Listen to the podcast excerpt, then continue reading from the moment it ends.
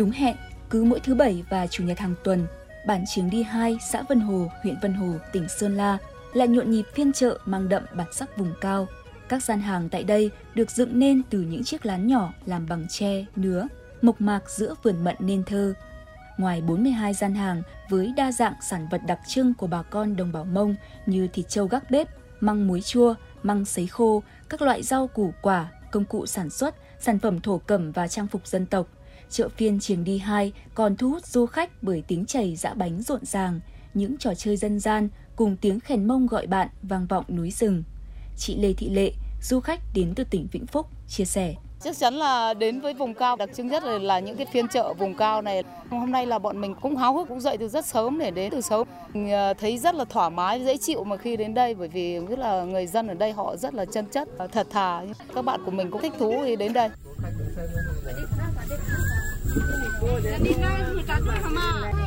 Du khách đến tham quan, trải nghiệm ngày một nhiều, nên những phiên chợ như thế này đã mang lại nguồn thu nhập đáng kể cho người dân bản địa thông qua việc tiêu thụ nông sản, giúp bà con thay đổi nếp nghĩ, cách làm, đồng thời quảng bá những nét văn hóa đặc sắc của đồng bào địa phương. Ông Sồng An Nhà, bí thư chi bộ bản Chiềng Đi 2, xã Vân Hồ, huyện Vân Hồ cho hay. Tất cả các cái mà hàng là tự làm lấy thôi, không bao giờ mua. Đặc sản chính là bàn tay người Mông làm ra, thì cũng đã là do cho mọi người làm, thì cái này là phải thiêu vụ mùa.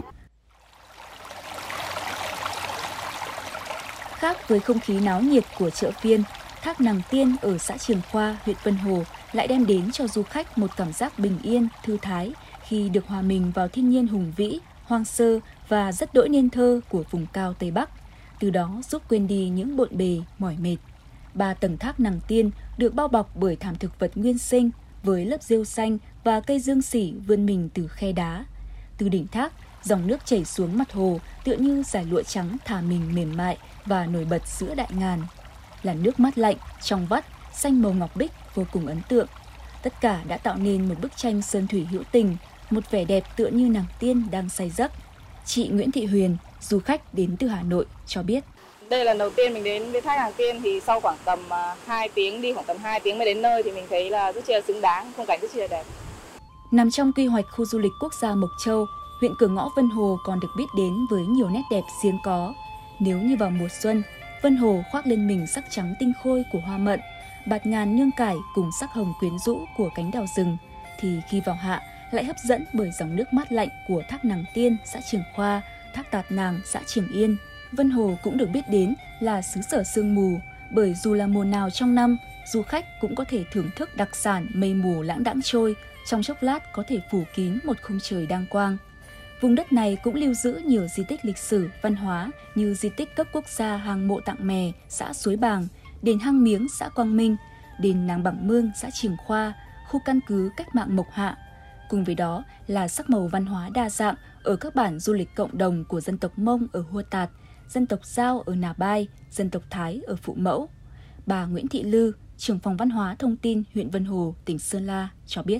Ngoài nguồn đầu tư của nhà nước, chúng tôi cũng thực hiện công tác xã hội hóa, giao cho các tổ chức cá nhân đầu tư khai thác vào các cái công trình di tích lịch sử danh lam thắng cảnh để phục vụ cho phát triển du lịch. Trong 6 tháng đầu năm, lượng khách du lịch đến với huyện cũng đạt trên 80.000 lượt khách, doanh thu được trên 12 tỷ.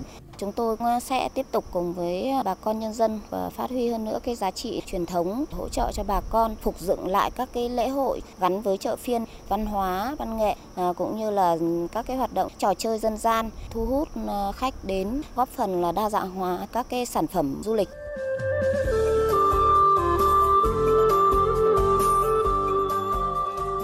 Nét đẹp thiên nhiên, sắc màu văn hóa cùng bàn tay cần cù, sáng tạo của bà con vùng cao đã tô điểm cho bức tranh du lịch Vân Hồ, hứa hẹn là điểm đến hấp dẫn không thể bỏ qua trong hành trình về miền Tây Bắc.